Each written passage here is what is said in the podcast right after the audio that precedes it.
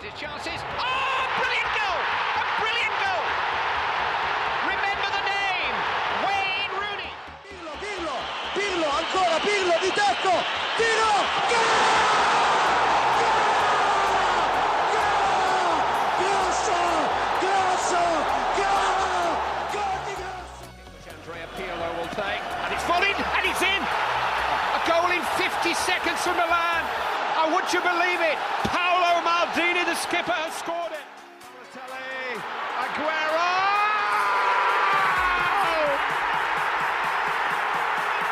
I swear you'll never see anything like this ever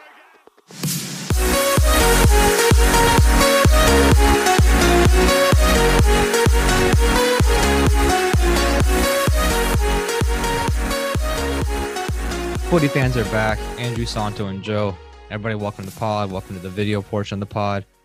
Uh, if you're watching on YouTube, like, subscribe. Um, if you're watching or if you're listening on podcast platforms, leave a review, leave a five star like. Helps us get us uh, get our name out there. Joe, what do we got to do here? You already said it. Just hit Oh, the bell. For just, you guys notifications, say it again. It's always good to say it twice. like, just to remind the subscribe, people. hit the bell for notifications. Boom, there we go. Um, so we spoke to you guys last on Tuesday. I think the podcast dropped um, midday on Wednesday. So we kind of previewed the games coming up midweek, and there were some spicy ones. Um, I think the like the one that we looked most forward to um, was probably the Tottenham Southampton game, just because it's you know Tottenham's kind of mid-table now, which is surprising to say for Tottenham. Um, Southampton has had a good run of form the last couple of weeks and um, that was a shocker of a game. Like that was that was entertaining as hell. Yeah. Well, obviously, tons of action with all the goals. Mhm. Uh, even though they lost, I gotta say, it's good to see Kane really get back into it. I mean, he didn't play amazing, but he was, you know, creating chances.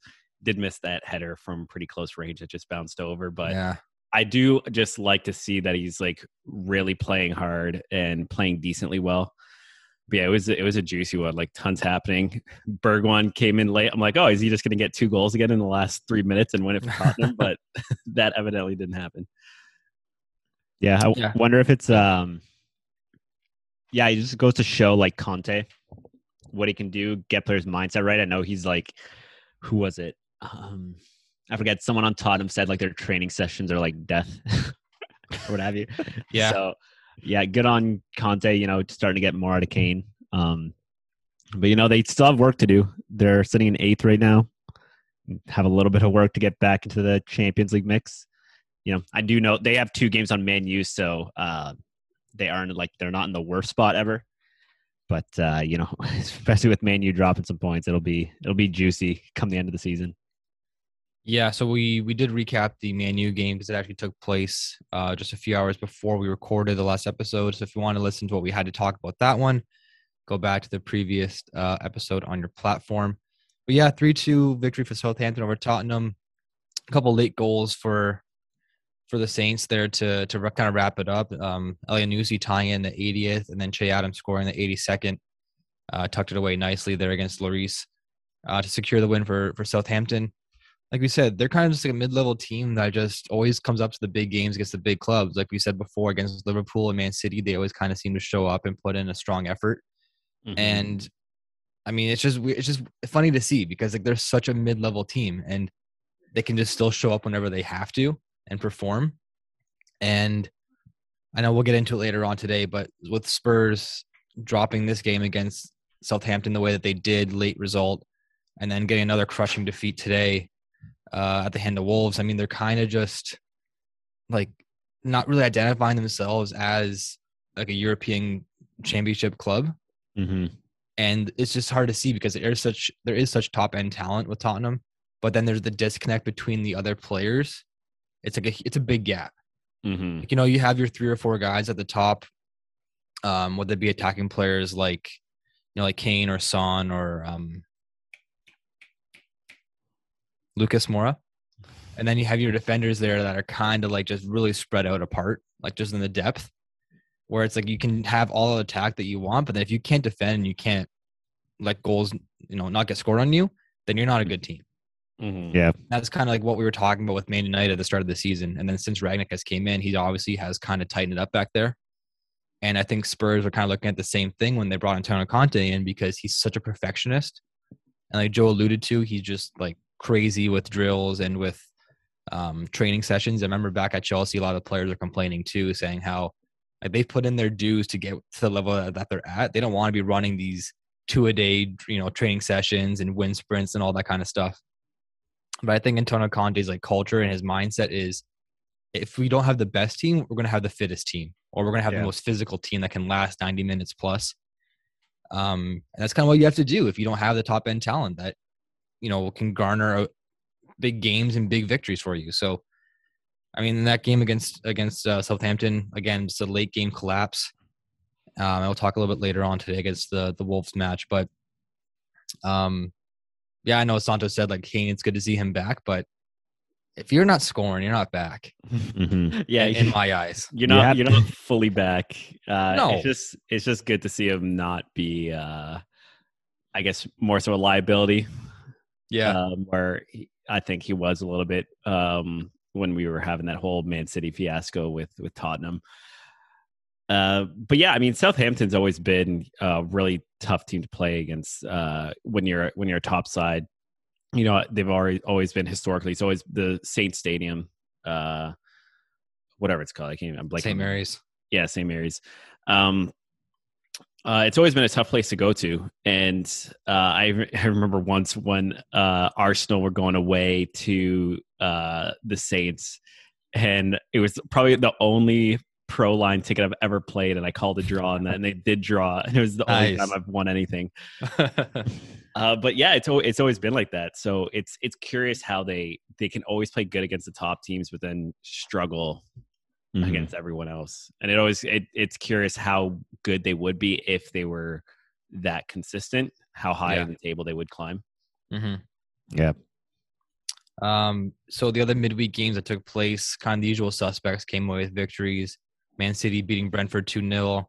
Liverpool, a tough match against Leicester. They always play hard against each other, but another 2 0 victory for, for Liverpool there. Uh, just another game to touch on, like real quick, was the Villa and Leeds match. Just one of the games of the season, I think. Mm-hmm. Um, if you like goals and if you like sloppy play sometimes and not the most defensive uh, structured game, then should tune into the highlights of this one. Uh, 3-3 draw between Villa and Leeds. Um, it's at Villa Park, so you know the crowd is rocking there. Um, especially the way they kind of finished off with uh, Konsa scoring just to tie the game up late. Mm-hmm. Um, I mean, again, two midweek, uh, two mid-table teams battling it out. Always good to see. Um, the the guys that Gerrard brought in. I mean, I think they've shown up so far in the Coutinho and and uh, Luca Digne. I think they've you know done what they shown that they can do so far Mm-hmm. for for Villa. Uh, we talked about having like top ten aspirations for them with the new signings. If we'll get there, I don't know, but um, I I mean, Gerrard came in there when they were at a sinking ship, and it was basically basically like, okay, you just kind of maybe stay afloat, don't get relegated, don't get close to the bottom three, Mm-hmm. and with him only being there for a couple months, he clearly like stated his claim as like I'm the manager for this club. Like I can I can Yeah. bring these guys to more than just you know being a, a mid-level team or staying staying safe. So um good future to come I think from Aston Villa. Again, he's only been there for a few months. So like how much can you really like Yeah. Mm-hmm. show. Like you know what I mean? Like he doesn't have the full potential of the squad yet. Clearly, he did have the one transfer break, which he they made huge impacts. But uh, I think with a full off season and um, you know just more time on his hands, he can he can put Villa into the top ten. I think. Yeah, yeah, I would agree, and especially if you know they can keep Coutinho there. I Yeah. mean, just his performance was next level uh, in that game. I mean, just you know the through ball and uh, the other assist he got. You you don't see that. I haven't seen that on Villa since the days of like uh, Gareth Barry. Yeah. yeah, way back I- when Woohoo. What- the days of Gareth Barry, Agbonlahor, uh, Ashley Young, James Milner. That Oh, man. team. Yeah. Man, that's some nostalgia names. Oh yeah. And Milner's Yeah. still kicking, which is hilarious. Yeah, I know. Yeah. From Villa, City, now Liverpool. Just going. Well, Guys Young, Young is back there, which is funny. Just career come full circle, right? Yeah. Yeah. We had a stint in he was in Italy with Inter, I think, wasn't he? Yeah, Yeah, when Inter was just taking when everyone Inter- that was yeah. on Man U. they just Yeah, took all basically. Man U's players that didn't want to be there anymore. Yeah, that's true. Uh, so, oh, yeah, Alexis Sanchez and Lukaku. Hmm. Actually, Young. I I mean, when Young went there, he was like, I mean, he still is like old, Yeah, like to be playing still. yeah. But um, making that return to Villa is pretty cool for him. Oh yeah, I agree. I mean, super cool. But yeah, I mean, just you can tell just the level Coutinho's on uh compared to everyone else. He he was just doing magic every time he got the ball. I mean, not every time he got the ball, but um just consistently all throughout the game. It was it was cool. So we'll see what Gerrard can get out of the rest of the team uh while he's there. And I don't think they'll have issues getting top ten if they can just keep this up and just maybe Mhm. sure up a few positions. Um, I had a point. What was I gonna say? I think you said it all. Yeah, Um, Wolves and Arsenal. Uh, we talked about this one a little bit in the preview. Um, just being a good, entertaining match. You know, two top six teams at the time. They're both top six. Um, Arsenal pulling away with the one 0 victory, uh, put them to six and drop Wolves to seventh place. Arsenal just one point behind Man Man U with two games in hand to play, and they also have two games in hand to play against Villa. Also, just one point ahead. So I mean, Arsenal um, out of those three look most keen to to like solidify their spot in Europe, whether it be fourth or fifth in Europa League or Champions League. Um, it's been a tournament that's eluded Arsenal for a couple seasons now, so it's always good mm-hmm. to get them back in there, not playing just domestic, but also playing in you know the intercontinental um, tournaments and everything. Mm-hmm. I didn't watch this game. Uh, work was calling, and and I wasn't able to watch the highlights, so I'm gonna let the boys take it away on this one and uh, tell me what happened because I don't know. Yeah. So, well, I just want to touch that. I do think for me, Arsenal is going to be the team that uh, finishes top four.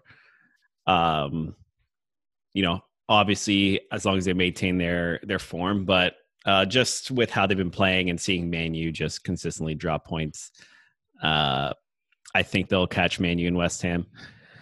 But yeah, we had a, a really juicy, unique situation happen in this game with Martinelli's red card. So uh, for everyone that didn't watch the highlights or know what happened, uh, just you know, standard run of play going. Uh, the ball goes out for a throw in uh, for Wolves, and Martinelli was kind of right there on the sidelines. Uh, Wolves player goes to throw it in, and Martinelli doesn't really push the guy as he's going to throw it in, but he kind of like puts his hands on him, like on his chest or like upper body, and it like I guess looked like a really light push. But the guy threw it in, and uh, the ref gave advan- advantage. It was uh, Michael Oliver, and Martinelli goes and chases after the guy with the uh, with advantage being played, and goes and pushes him in the back. But it was like forearm push in the back. You know when you see just that. Mhm. So it goes over. Michael Oliver comes over, takes out the yellow, and it, Michael Oliver was like pretty fired up about this situation. Um, goes and runs over and was like doing something weird with the card. I get like I think he was making it really clear that Martinelli was getting a yellow for the push and also a yellow for well the push on the throw and, and then the push from the back on uh, the advantage play. Okay. So Mike Oliver gave him two yellows right there, ending up in a red, and then Martinelli is off the field. Why don't just go straight red? because it Well, wasn't. you a- got two. You got Yeah, two That's yellows. two. Is those two offenses? I think two yellows and created a, and a straight red are like different offenses. Um, like you get suspended for a different amount of time, I think. Oh, okay. But uh, yeah, very strange. I don't agree with it. I mean, I don't even think they were. They would be both. Both of them are harsh yellows. Um, and I think just. Well, I guess I want to get your two cents. Well, I mean, it's just a bonehead sounding play. Like, Yeah. why are you doing that? It's Yeah. just uh, there's. It's so hard because so many facets of the game or so many parts of the game are like just so stupid. Like you know, like the whole you know, you, you get injured, you roll on the ground, you take up more time. Um, you're in the 90th minute, and there's three minutes added on, and then your team makes two substitutions. Like the referee stopping the time, like it's just like games, right? It's just mind games, and like Mm-hmm. it, it doesn't actually do anything. Stuff like this, it's just he's being a goof. You know, like they already had the lead at this point, right? Um, uh, yeah, goal scored in the yeah. 25th, and the red card happened in the 69th minute. Yeah. So at this point in the game, you're already leading. Um, it looks like Wolves. I'm just looking at the stats here from um, from the match. It looks like Wolves were was dominating most of the play, especially the run of play with um with possession being 59 to 41. So I don't know if maybe he was trying to do it at a strategic time to slow down the pace of play or something, and like maybe that's why like the first yellow card was coming out. You know, you know, you know the, the ball goes Mm-hmm. overthrown, you kind of dick around with the ball a little bit, don't give it back to the guy right away. Just playing games. If he was doing that, then like okay, maybe a warning would have been okay. But to get two yellow cards issued at the same time for two like childish offenses, these are grown ass men playing this game. Like, if it was like little kids or something, then, then like the guy's just pissing the referee off, and I get it. Maybe you know, give him a yellow card. He might go home crying or something, and then he won't do it ever again. These are professional footballers. Like, why? Why are you treating them and like managing the game as if they were like little kids? I don't get mm-hmm. that. I think that's stupid. I think red card worthy is, is ridiculous because as we've seen before with VAR and how they can't get involved in some some fouls, there's been a lot of other things that have been not called red cards that we've seen so far this season that we wish were red cards. yeah, And for this to be issued something like a red card, it's ridiculous. yeah, I haven't, I can't, I didn't even see it. I'm going off your guys' Yeah. interpretation. Like yeah. it could be even, it could be even worse or or better than what you're saying. My whole two cents was um like you said, I don't know why the ref would you know, you have to be aware of the situation. Like I'm not sure what's going through the like Michael Oliver's head. Like as a ref, I probably would just like gave him a yellow and gave him a tongue to. Like Yeah. clearly like you're getting a little wound up like two subsequent fouls like that. Um because I think the whole like the whole spirit of the yellow card is like you're you're getting like aggressive during the game and Mhm. like you're given a warning to like try and tone it down. I think the idea of giving it like, oh, you did two fouls in the same play and they're both worthy of a yellow, so I'm going to give you two yellows and give you a red. As whether as I think the appropriate thing would be give him a yellow, give him a talking to so he cools his head, so that because the idea is you're trying to protect the players with those situations. And I don't think Martinelli was particularly endangering anyone on the Wolves team with the way he was playing. So I don't think kicking him off the field was like a fair thing to do based on the whole idea of keeping everyone on, on the pitch safe. Mm-hmm. Um, so you know, giving him giving him a yellow so that like he cools his head and like so you know it doesn't totally interrupt the play of the game, so that he knows like I have to calm down. I'm on a yellow now. I can't like do anything crazy. I think that would have been totally fine, especially Mhm. considering the two fouls weren't weren't necessarily they were like what was it petty, which Yeah. like I, I would Yeah. assume yeah yellow's fine. You know you're getting a little childish. Um, yeah, give a yellow for Yeah. both offenses. Like just one yellow. Yeah, And that's from what I uh, what I've understood. The ref has to try and make it really clear that if he's giving advantage and going to give a yellow, he has to tell try and tell the player that he is going to get booked. So I'm not sure if Martinelli knew he was on a yellow because I would probably assume Martinelli doesn't make Mm. that second foul if he knows he's on a yellow. So it might have not been totally clear that he that Michael Oliver was going to give him a yellow, and Michael Oliver didn't make it clear to him. So Yeah. I can only speak from my perspective. If I was Martinelli in that situation and that happened to me, I would have been absolutely livid.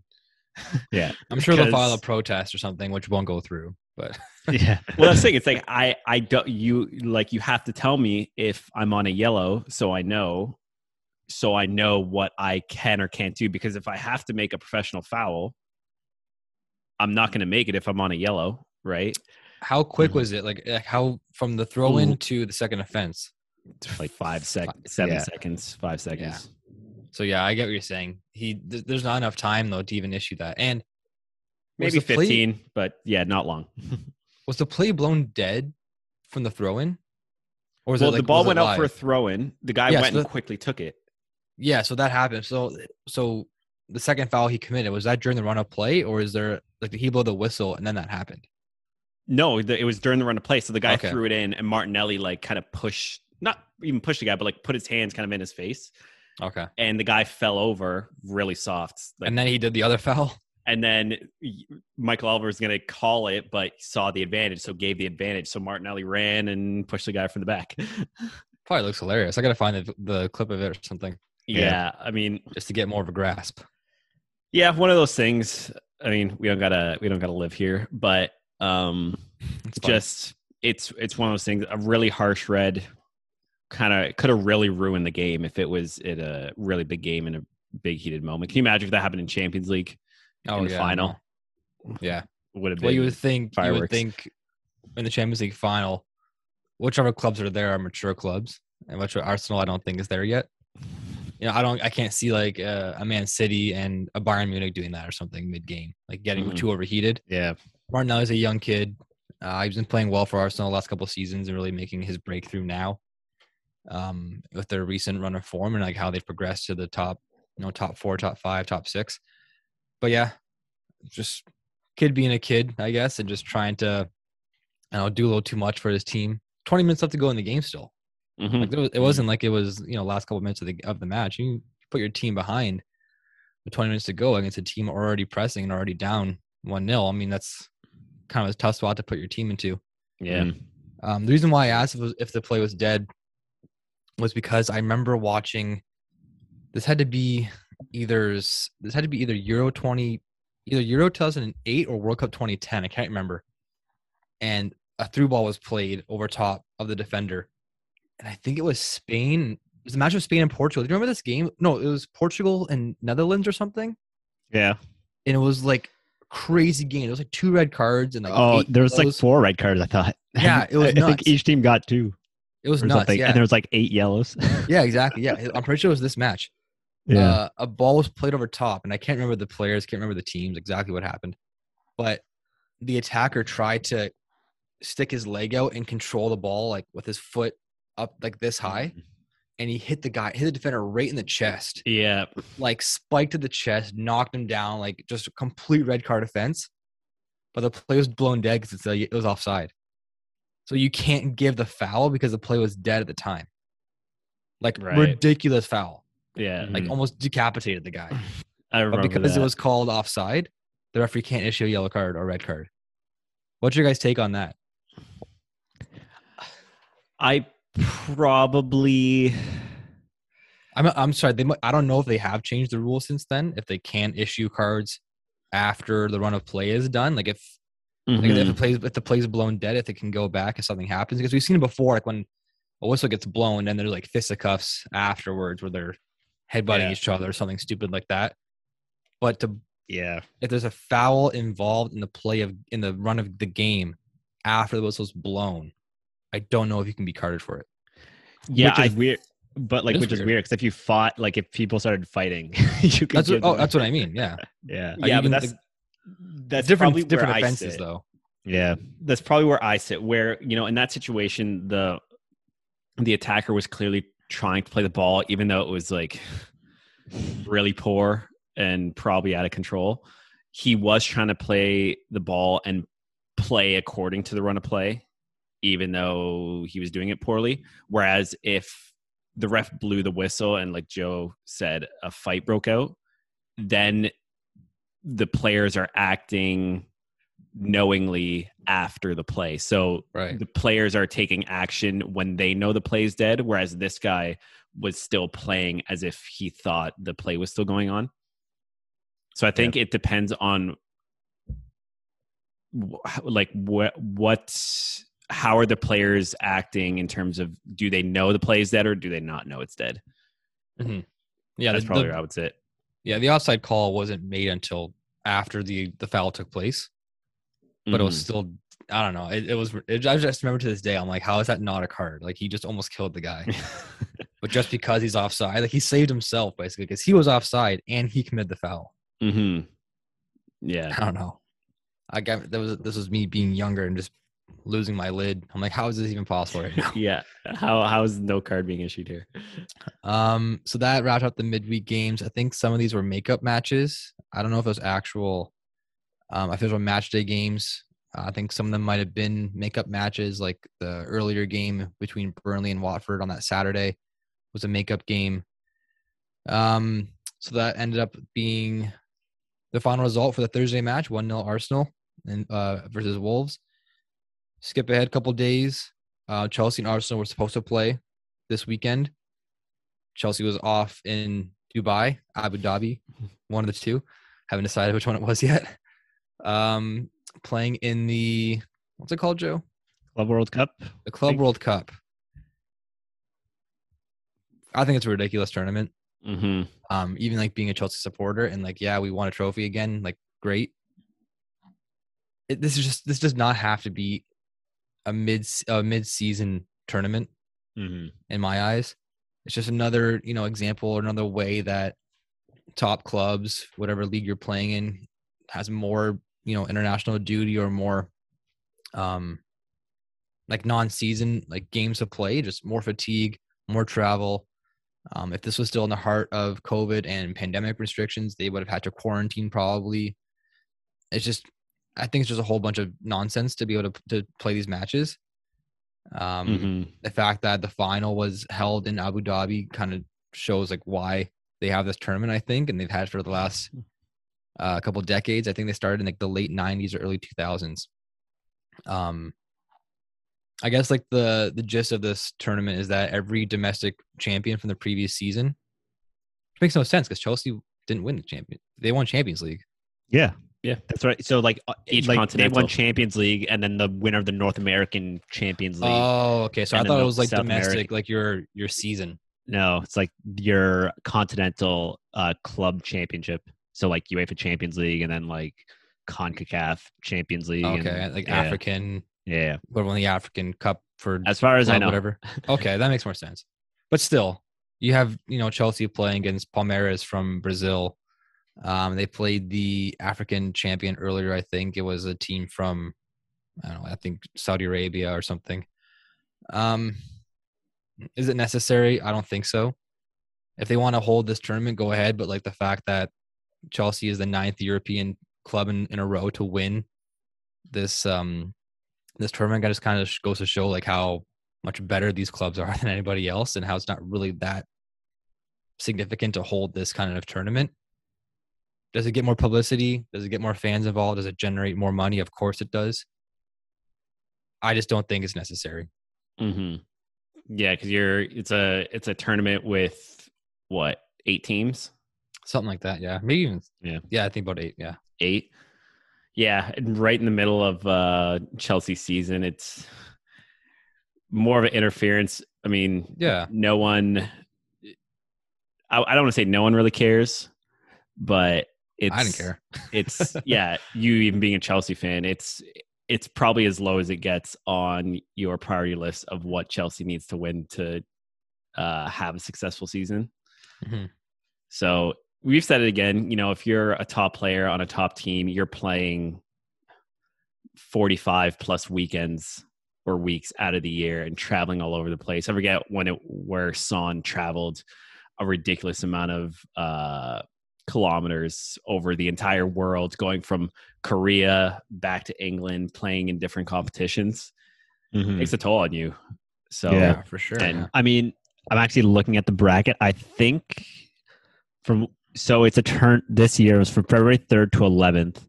I think like all the games, like all the games are between then, and they're all in like the one location. So you go. It's like uh, what is it like grade well, grade school where we all go to the uh, Lasor Day, and Day you- of Champions. yeah, kind of the same thing, but they all play on like more than like obviously over a course of a few days or several days. Yeah, very Fact- strange. you set up the tents with your team, Yeah. get all the No, watermelon seriously. and oranges out. I mean, it's probably not. It's probably kind of fun. I guess it's. It's. It would. It kind of sucks. It's in like the middle of the season, like you said, because they got Yeah. other more important stuff going on. But Yeah, it's it's, it's a different if it, it's a different experience. But I mean, make this a preseason tournament or something. Then yeah. I can't. like make this a kickoff, like because they already do those in the, in the preseason anyways, where they go on tours. Yeah. You know, you'll have the likes of Real Madrid and you know uh, Manchester United, PSG going on a tour to you know the U.S. or or Mm, Asia for sure. They go to Asia all the time. Make this like a preseason tournament. mhm. Have it in Abu Dhabi. Have it in Dubai, Qatar, wherever you want to have it, where you can generate a lot of money, a lot of buzz, and then just host it over like a you know ten days or something, or you know two weeks where it's not as significant. Where guys can rest up. You know, you can play players like Billy Gilmour for Chelsea instead of playing Kai Havertz. You know, Yeah. Um, I think that'd be a better situation than this because even even though we're kind of making we're poking fun of it and like it was obviously a trophy. I mean, Chelsea was playing Mason Mount and Pulisic, and Yeah. Lukaku was all was, was playing. Um, Pulisic just coming off international break with the United States, so he traveled from, you know, London to the U.S. wherever he went to, New York or um, I think they had a game in in Wisconsin or Minnesota. So like London Mhm. to New York to Minnesota. Maybe he saw his family for a little bit in Pennsylvania. Fly back to London, go to Abu Dhabi, and then like travel back again. Like that's just crazy travel for Mm-hmm. you know, a two week gap. Yeah, it's a lot, It's just and it's like not you, needed. like you said, I don't want to say it's a money grab. Like you know, I'm sure. I don't know what the what the intent is behind this tournament. It's the just host was crazy. a Saudi prince, I think.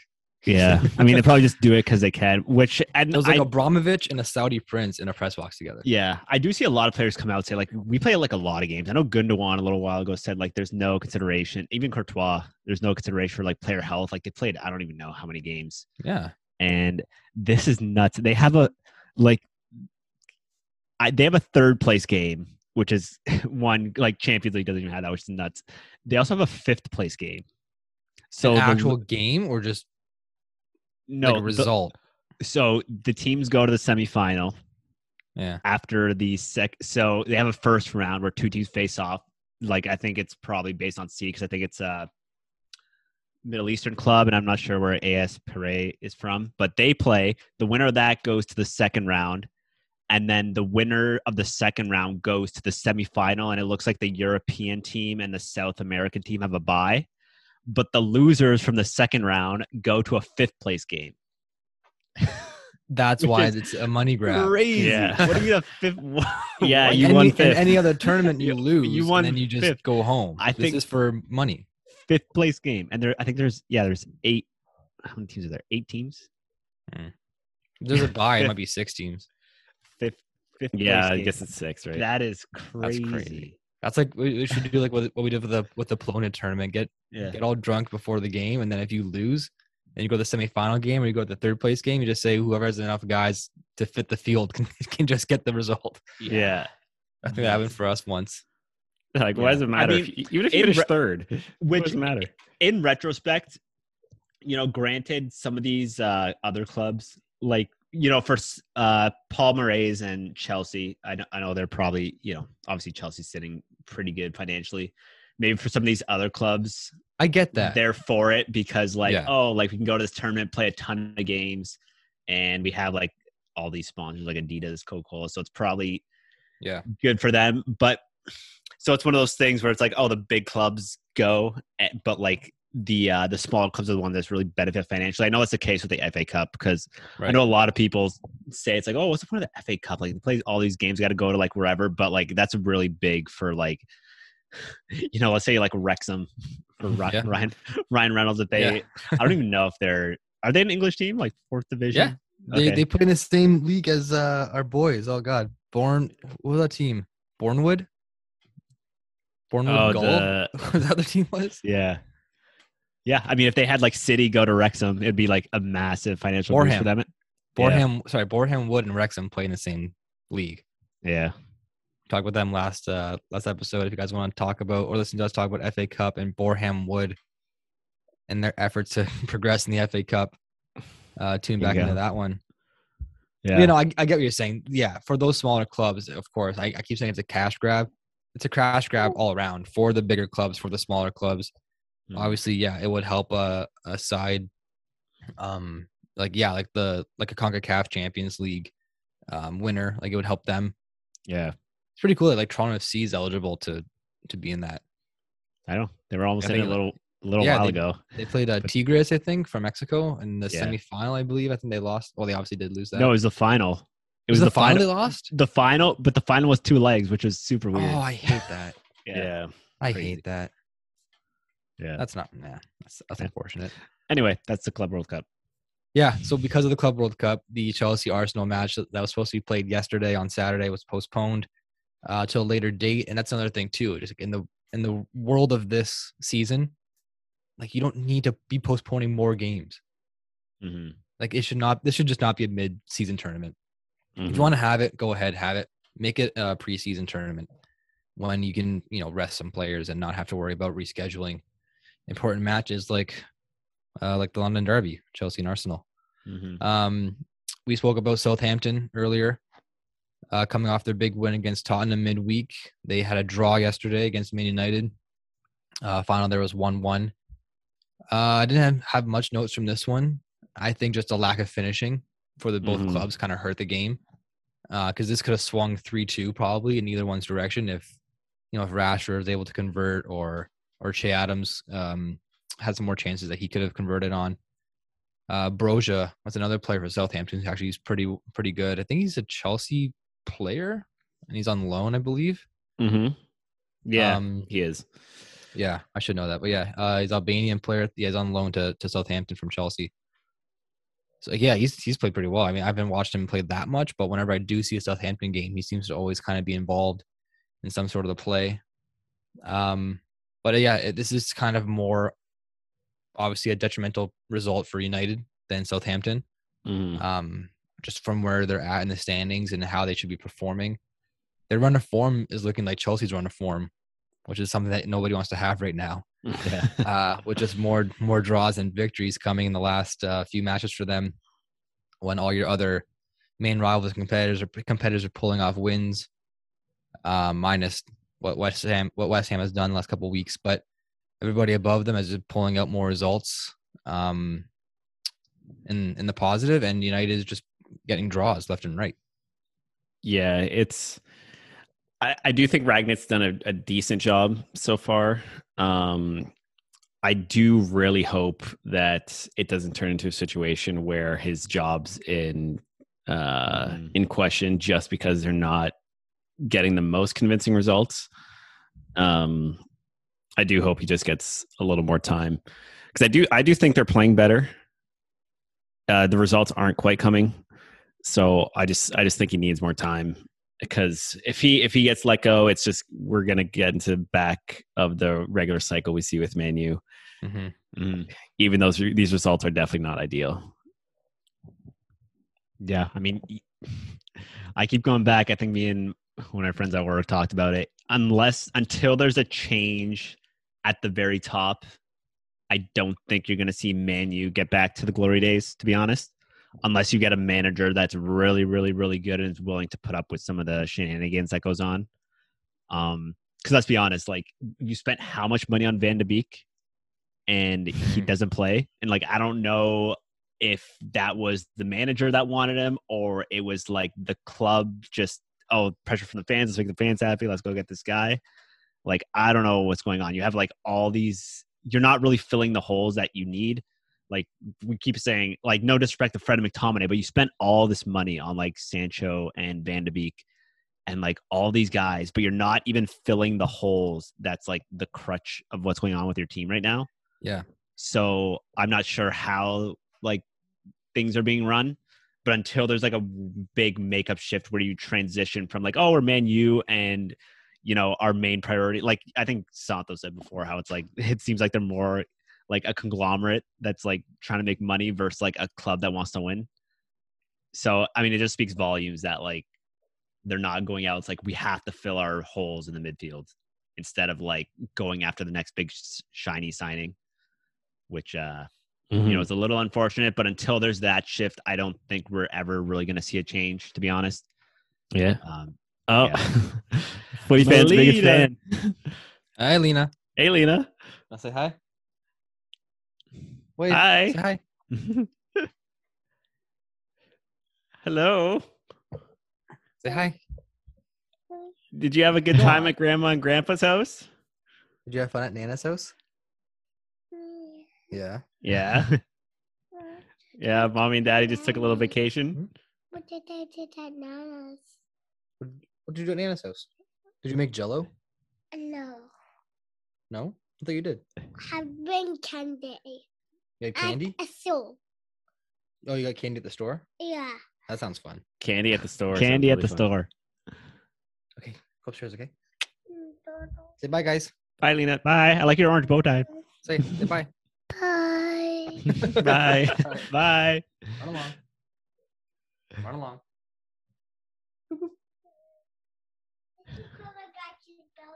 I know. um, Cindy Lou Who to a T. yeah, I know. Well, she was Cindy Lou. I showed you guys a picture. She was Cindy Lou last year for Halloween. Yep. Yeah. Hilarious. Um, I heard the end of that that take you just had, but um, I think just with the case of United too, um, they obviously have like one of the more outspoken fan bases around, and when you have you know people on Twitter that obviously just put their team on blast sometimes, and they say like I can't watch this team. Um, it's the same mistakes over and over again. Shout out Rory Aikman. Uh, roars on on Twitter. I always see him posting about about United and how it's the same issues, same problems, and they just don't fix them. Mhm. Um, I it's difficult for me to like look at a side like United, who obviously has these glaring holes, most of them being um, defensively, and Rangnick has been in there and and done a good job, like we said, kind of just like solidifying the back there more, just with his tactics, because they haven't made any transfers that they that of any note really, Mhm. and we were talking about in the transfer season that they have to pick up a center midfielder or defensive midfielder, maybe another center back or something. And they just did nothing in, in January. So when you have a fan base as passionate and as outspoken as United, and they're demanding change and they're demanding results all the time, and then you sit back and do nothing to shake up the team except for letting a player like Van de Beek go on loan to, Yeah. to Everton, I know. which is like just the most confusing thing because like, like the, all the fans want is for him to get a chance to play because they think he can perform. Yeah. And he's the kind of guy who next to McTominay could really do a good job, I think, for this club. And then you let that one guy go, which is kind of hilarious. Yeah. Um, maybe yeah, maybe he doesn't fit in Van de Beek's si- or in um, Rangnick's system. It could be like a whole Moneyball kind of thing where where Rangnick has his guys and he wants them to play all the time. Mhm. And they're getting Yeah. pressure from the fan base, pressure from you know ownership to say we want Donnie to play, we want Donnie to play, and then he ships them out to Everton. like you can't Yeah. play Donnie now because he's gone. Yeah. That's the question. Donnie's is, not playing first base now because he's not here. yeah. is uh is Chris Pratt, uh, McTominay, or Fred, and Van de Beek is uh, Pena. Yeah, that's And then exactly what Brad it Pitt. is. Brad Pitt just goes No, into the I think- room and says, I like, think- "Oh, Pena's the guy that brought him, wasn't it? Uh, Jeremy. He was the guy's little brother. I. Jeremy Giambi. He actually just passed away this Gia- this past weekend. Oh man, that's Jeremy Giambi. sad. Jason Oh, John. that's Jeremy. Jason. God, I'm so bad. Yeah. Jason is who they Could- brought in, I think. Oh, I forget. Because no, because Chris Pratt was the was the catcher who couldn't throw, Yeah. so he had to play Yeah. first base. and then they had the All Star. Pena, No, he. Jeremy. Wait, Jeremy wait, Giambi wait. just This pa- is- Jeremy this- Giambi just here's passed what hap- away Here's what happened in Money a couple Moneyball. days ago. Who's that? Said Jeremy Giambi just passed away a couple of days ago. Was he? I know because there was the really really good one. Jason or Jeremy? Jeremy Jason was the good one. Jason was from the Yankees. Like he Yeah. was So he was really good, and he was Yeah. on the A's, and well, and then he sold them to the. I, they sold him, I think, to New he York. left to the Yankees, yeah. and then they brought in his younger brother, who, Mhm. had, who had the attitude issue. Yeah. And so he let him go. He's like Jeremy. Remember, he told um, uh, the coach. He's like, because the coach kept playing Jeremy. And yeah, he's like, Jeremy's gone too, so you have to play Chris Pratt at first base now. I Yeah. think it was. Yeah, yeah. And then, but Pena was uh, the guy they originally wanted, and they couldn't get him, but they got him later because uh, he was not doing too well. Or no, wait. No, they got Rincon later. Oh, yeah, it was Rincon. Was Yeah. Rancone, I just watched this a couple weeks ago. Yeah, so that's kind of Rincon. fresh. Yeah, they kept playing Pena. Yeah, Yeah, they sold think- Pena to, to Detroit. yeah. I think they got rid of Pena. Yeah, they got rid of Pena to Detroit because he wanted Chris Pratt, aka Yeah. uh, what was his name in the, in the movie? Hatterberg, Scott Hatterberg. yeah. oh Hatterberg, yeah, yeah. Pena was he wanted first. he wanted him to play first, and Pena was there. And then Yeah. Jeremy just I think they just got rid of sorry they got rid of yeah Jeremy just because of his attitude. I don't think Yeah. he liked him because remember he was celebrating the locker room after a loss. yeah, Yeah. and he's That's what saying how he hates he hates losing more than he likes winning. yeah. Santos was that, right. that- Now I was that wrong. famous quote. Oh, Santos was, Santos was right about a movie this time. Joe That's coming yeah. Record it. What, what's it? Eleven fifty two on February thirteenth, twenty twenty two. the power of video. We can uh, always save that. I'll play that. you guys- Play that at your guys' next birthday. Yeah. Yeah. So Van de Beek was um, Pena. Yep. Yeah. And McTominay was uh, is Scott Hatterberg. Scott Hatterberg. But he, but Maybe. Playing. But but McTominay's playing though. That's the thing. Yeah, it could also don't be the other way around. It could be the other way yeah, around. it could actually be the other way around. I think Van de Beek was actually Hatterberg and McTominay was Pena. yeah, where they're But- just like, sorry, Scott, you got to Yeah, go. but then they just got rid of Hat- then they just got rid of Hatterberg. That's probably what it actually is. so they're not doing the system. Rangnick has Yeah. his way of doing it because like he obviously wasn't there when Van de Beek was brought in. Um, Mhm. he was I don't even know if he was uh, managing at that time, but he's obviously back in Germany. And um, yeah, maybe he saw something in training he didn't like from Van de Beek. Um, I mean, if I was Van de Beek, I'd be giving an attitude problem too because you're there to play. yeah, And like, he's in the peak of his career. He's like 24 years old, I think. yeah. He's been there for a couple seasons now at United, and he hasn't been able to to crack the starting 11 or even be the first guy off the bench um, as a substitute, which is just obviously frustrating. I mean, Um, especially with a player like, and we won't live here like Santos says. Um, but last Yeah. thing on that, and I think that's what separates really, really great managers like Guardiola from you know maybe even Rangnick or Ole. Like you bring in this signing, like I don't even know how much it costs, like probably upwards over sixty million. I forget what it was, but could you imagine what that would do to your confidence if you just get bought and now you're on the bench all the time and you're like, what am I do? I made this high profile move. I'm not even getting a chance. Like, what am I doing? It's gonna like kill your confidence. Yep. And the amount of players like Mahrez, um, even Grealish. I know Grealish isn't doing too well, but he's still getting in the side. Like, keeps getting a chance. And like, he's not playing bad. He's just not like at City's level, like banging in goals like everyone else. Um, so there's that. Like even Bernardo, when he first went, he wasn't really getting in the side. Now he's like the best player in the Premier League. Cancelo was everyone was giving him because he wasn't doing too well, and now he's like the best left back in the world. So could you imagine if it was other managers? I feel like those kind of signings would go either not get the chance because they're not doing too well in training, or see how they're doing at the start. It's like, oh, they're like flopping. We got to like find someone else. Like arguably Bernardo, Cancelo, and Mahrez when they first went there were on the cusp of like turning into flops because they weren't getting in the side and they weren't playing well. And now like Mahrez is like the best, arguably their best winger. mhm. Bernardo's like the best player in the Premier League, and the, one of the best left backs. So I think you really, if you want to be a big club, you have to look at that player development and really understand, you know, the situation that you're in because it's really way more about player management than just like, you know, whatever is going on at these other clubs.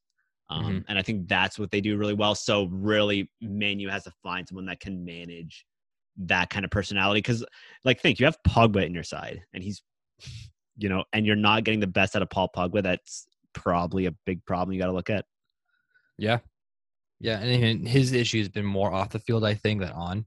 Because when he when he plays, he he's not world class anymore. I wouldn't put him in that category. But when he was, um, when he was a key part of that France, uh, 2018 um, World Cup winning side, like he Mhm. was arguably like top five midfielder in the world.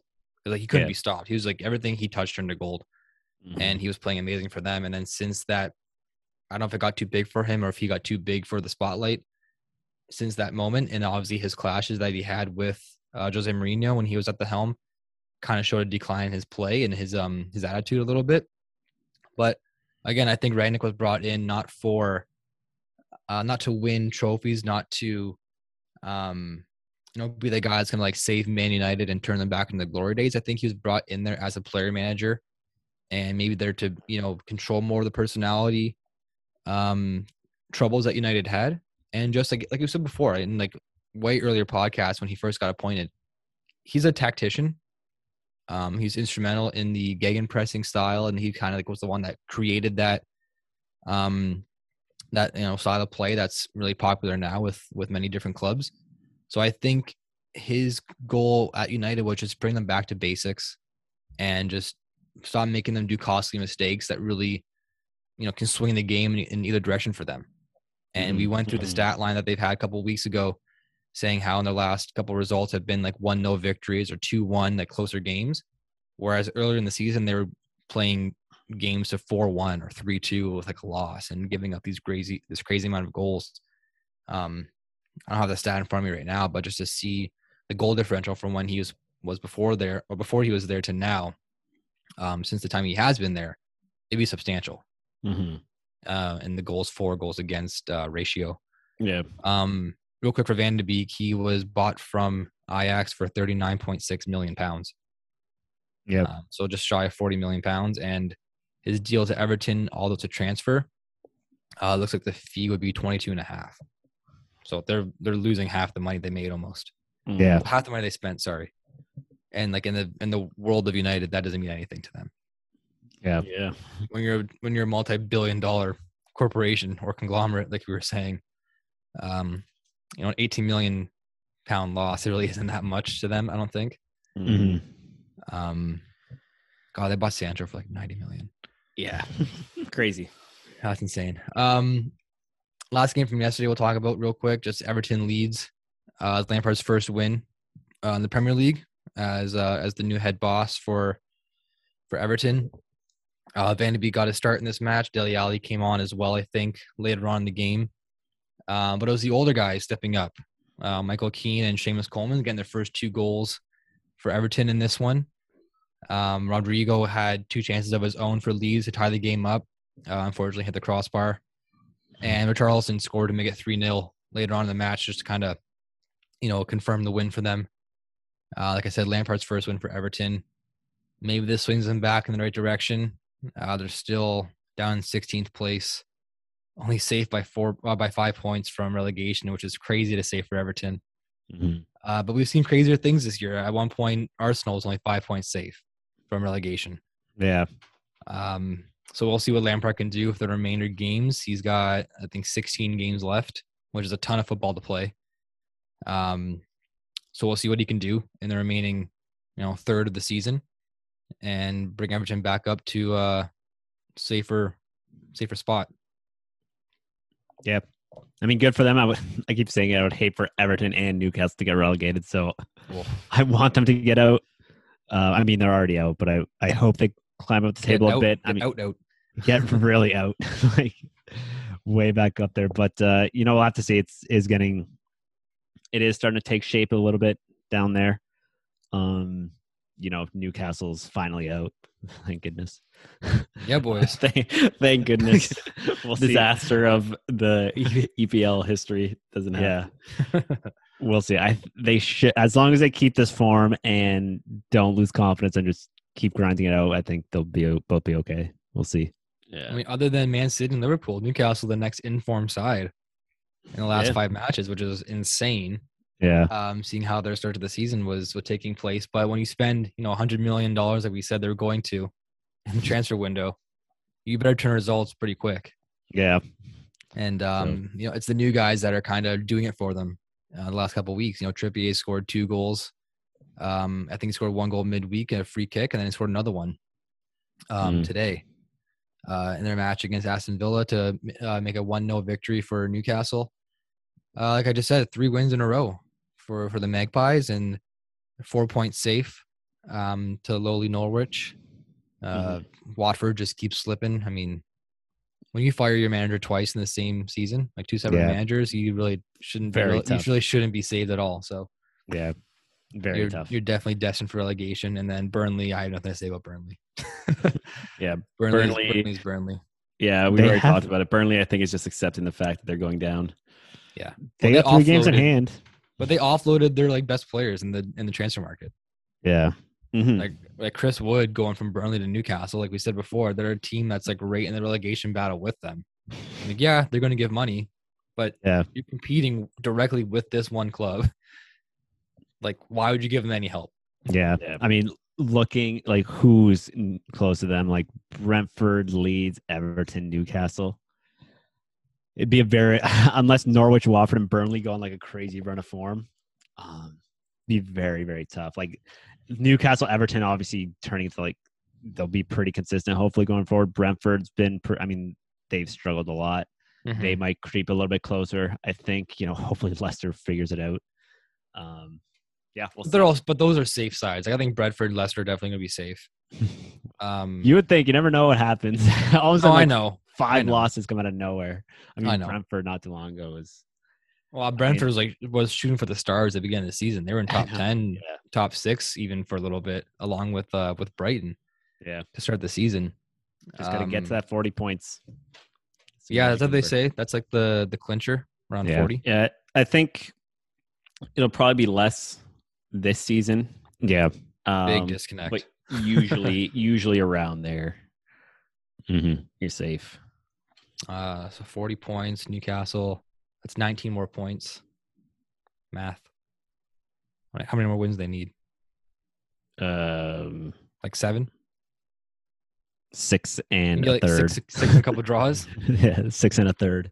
Uh, they can pull up six more wins. They got three in a row just now. Yeah. Um, quickly just hit the Newcastle schedule. They got West Ham coming up, tough one.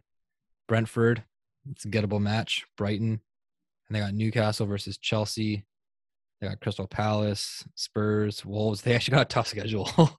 um, oh my god! And their last, so they play Norwich in their fifth last game, and they go at at Liverpool, home to City, at Arsenal, and then Burnley in the last match of the season. That could be They better get these. one. They better get these six wins now, yeah, um, or at least four, and then you can maybe beat up on Norwich and Burnley in the last month of the uh, season to clinch your spot. But, oof, looking Juicy. are we already? Should we already be looking at the end of the table at the end of the schedule? Sorry, like are we are we that close yet or no? kind of creeps up on you. I mean, we have how many makeup games? So I know, I know there's True. a ton of games left, but they're all gonna come in like ten seconds. Yeah. Someone's gonna have like three games in a week, and then before you know, it, there's gonna be like six games left. And you're like, how did I get here? Yeah, there's gonna be tons of midweek games that aren't part of the schedule that are just gonna be thrown in left and right. yeah, Um, like I'm already looking down the table now, or down this the schedule now. Sorry, and there's matches at the end of February that are already postponed between sides because they have other commitments going on. Mhm. Those Yeah. are they haven't been played yet, and they're already postponed just because we know that something else is coming up, whether it be Champions League matches midweek. Uh, looks like Chelsea and Liverpool. Um, they have two matches postponed. Uh, the end of February, I think, because um, there's I think there's Sunday matches and they have Champions League on the Tuesday. So they've Mhm. they've contacted the FA to get those um, postponed to a later date. Um, so we'll have Champions League coming up, which is which is always fun to talk about Yeah, uh, pretty soon at the end of the month. And just to round out the weekend games, um, I mean, whenever Man City plays, we can just kind of gloss over that one unless it's a top four match because they're just going to beat up on Norwich 4 0 or beat up on Burnley 5 0. yeah. Um, yesterday was the Raheem Sterling show, hat trick hero for Man City. Phil Foden pitched in with the goal too. Uh, 4 0 victory against Norwich. And then Liverpool, sorry, Liverpool beat up on Burnley 1 0 earlier this morning. And Wolves came away with a 2 0 victory against Tottenham um, at Tottenham Hotspur Stadium. So for them to go in there and beat up on Spurs, um, coming off obviously the match against Arsenal midweek with that loss, so they kind of want to bounce back a little bit. And like we touched on, Spurs kind of slipping down the table now, um, three losses in a row. Um, They've Mhm. dropped below the positive uh, goal differential uh, for the first time I think this season. They're now a minus one. Um, I mean, like when you have Harry Kane and Son in your team, you should be scoring more than 28 goals this season so far. yeah. And It's I'm like- pretty sure like 26 of those are Son. So Yeah, you're like Um, barely, barely at a goal. Uh, just past a goal a game, really. yeah, Like a 1.1.2 maybe, Mhm. something like that. yeah, Again, me and math, I don't know. yeah. It's it's tough when you're not scoring, right? You need you need to count. Usually, you, you know, Son, Kane, Lucas Moura, all really reliable, but you know, can't always say it's their fault. I mean, if they're not getting service, they're just not getting service. So hopefully, Tottenham can bounce back because eighth not going to bode well with uh, the Tottenham fans. No, and bringing in Bentancur and and Kulusevski from Juventus, I mean, Kulusevski especially, he was an attacking threat. When he did play for Juve, he just always looked to go forward. Um, I don't think he he might have had a start today. I'm not totally sure, but um, I'm sure he'll get his way into the side. I mean, at Juve, he was starting if someone was injured. Um, but I think with Tottenham, he's kind of he probably will be like one of the first guys to get on the the uh, team sheet for the starting eleven once he can get himself settled more and get some more um, training sessions under his belt. Antonio Conte would know him from from coaching in Italy uh, with uh, with Inter last season, so um, he's not um, it's not he's not an unknown player. He obviously has mindset on him, and Bentancur is more just like um, he's not a Bergwijn, sorry, not Bergwijn. He's not a uh, Højbjerg player like type player, but he's there more for defensive um, Mhm. responsibilities, which clearly Tottenham needs right now because Kulusevski on the attacking side, Bentancur on the defensive side. Those could be the two guys that kind of swing them in the right direction this year, um, for the second half of the season. But like anything else, like we said with Steven Gerrard and and just having more time under your belt, you just you got to put in the hours, got to put in the minutes all the time, right? And just it can't be just snap your fingers and you know do what Newcastle has done. Like that was obviously kind of like a one off with Trippier just having the impact he has so far with Newcastle. Yeah. But um, some players just take more time. I mean, I'm still waiting for Timo Werner to show up, and it's been two seasons. So Yeah. That's all patience, Um, right? oh god, this guy, man, this guy. Gonna Um, turn into just uh just a world class stud. And I hope so. Yeah. I hope so. just give it to Andrew. He's gonna go to Arsenal and crush it. Oh, that'd be gross. like for sure, for sure. Does Chelsea even play soccer anymore in the Premier League? Like, what the hell is going on? When's their next? No, they're game? done. They're just stuck at how many points they have. I don't know when they're playing. that- Oh, there they are. Crystal Palace. Okay. Jesus. February 19th against Palace. So next Yeah. next Saturday. Yeah. Chelsea's next Premier League game. Because they're one of those sides that haven't missed many games for for COVID protocol, so they don't have to play Mhm. midweek matches, which is Mhm. good for them. Um, they're sitting on 24 matches played. Also, I'm looking. I'm like, okay, they didn't play yesterday. They didn't play last weekend because it was international break. Like, when did they play? Like their last game from the Premier League was was January. That can't be true. January 23rd. January 23rd was Chelsea's last Premier League match. Yeah. Because they they've had a national break and they've had um, FA Cup, and they've had the Champions Cup of Cup champions, and then yeah, po- po- postponed yesterday, and then next week. So Mhm. I better not be hearing anything about you know fatigue with the side, or I know I just gave them shit about having to travel to Abu Dhabi for this match or this little tournament. They better not be tired. I better not see any injury report. Lukaku's not playing. Mount's not playing. Crystal Palace, they better be guns blazing and put away six at Selhurst Park. Yeah. There you go. Boom, boom. Um, so yeah, that's that's one of the games next week. Um, Chelsea Palace on the Saturday. Um, also on the Saturday, Man City and Tottenham. See if Tottenham can bounce back. See if City keeps rolling.